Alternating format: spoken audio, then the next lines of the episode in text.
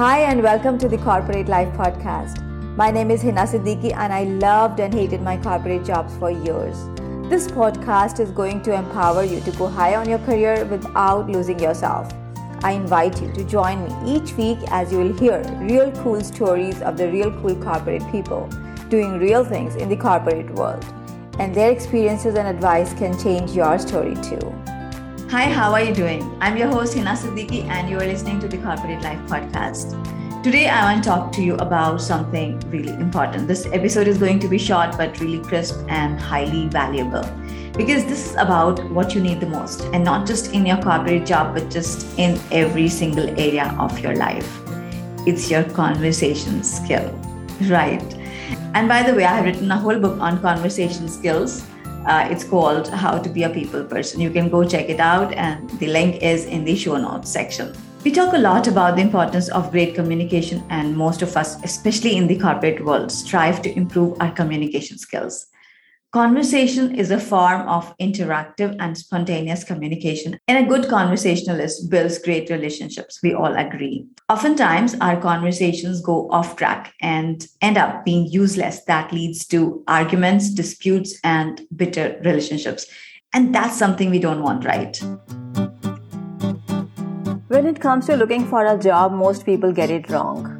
They would keep on using their one and only resume to apply for any and every open job position in their industry without getting clear on what's right for them. They would avoid correct and targeted networking and stay dependent on job sites. And the truth is that over 70% of jobs are never posted on job boards or job websites. Plus, the wrong and scarcity mindset and lack of self belief, and this is huge but unfortunately, most job seekers don't deal with this, and no wonder that they keep on struggling with their job hunt, and most of them will make a compromise by accepting just any random job because they want money to pay the bills, which is a valid reason. If that's you, come join me on my job search coaching program where I guide you through with the right strategy your mindset upgrade, which is about 80% in all my programs and taking inspired and focused consistent action. You may book a free strategy call with me. Find the link on the episode page.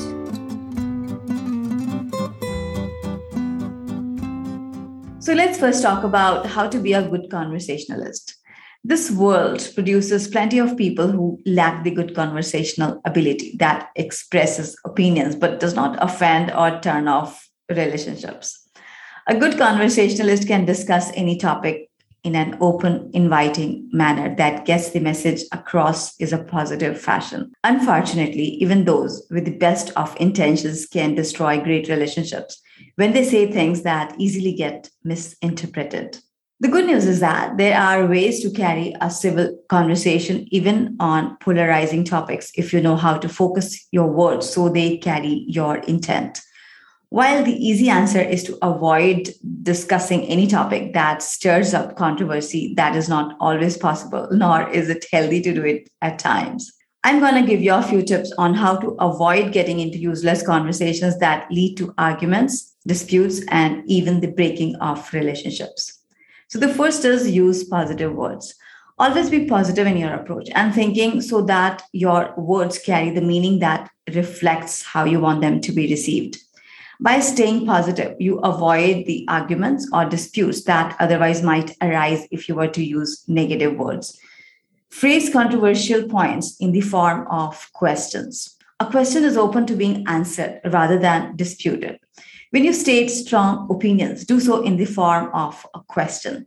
For example, if you voted for candidate X who might be controversial, state your reason simply, directly, but end with a question such as did candidate Y address the concerns that I have stated? By using questions, you open the door to responses. Speak from your perspective.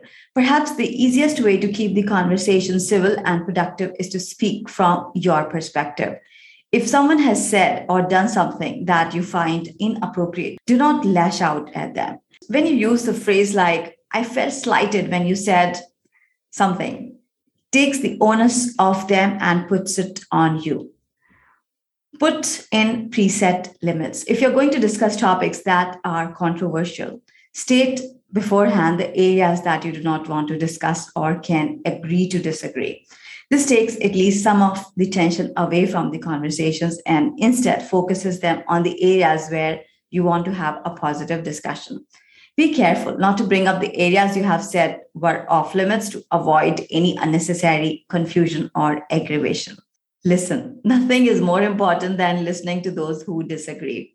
Consider what they have stated and understand that even when you do not agree with their point of view. The cornerstone of healthy conversation is the ability to listen, acknowledge, and incorporate what the other person says so that it removes any perception of hostility. A good conversationalist can steer virtually any discussion into a positive experience. It takes a little practice, but the results are well worth the effort in keeping great relationships intact.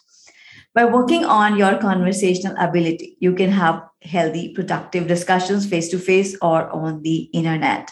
This means avoiding useless conversations, which brings down everyone involved.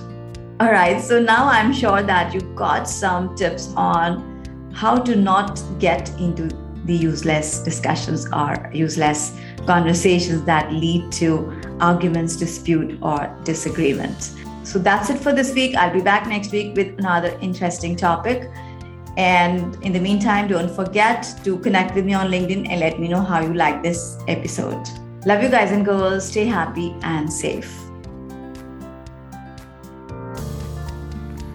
Thank you for tuning in. I invite you to subscribe to this podcast and go to my website, authorhina.com, for career changing tools and resources. Don't forget to check out my latest book, Secrets of the Six Figure Employee with Zero Stress. It's available on Amazon.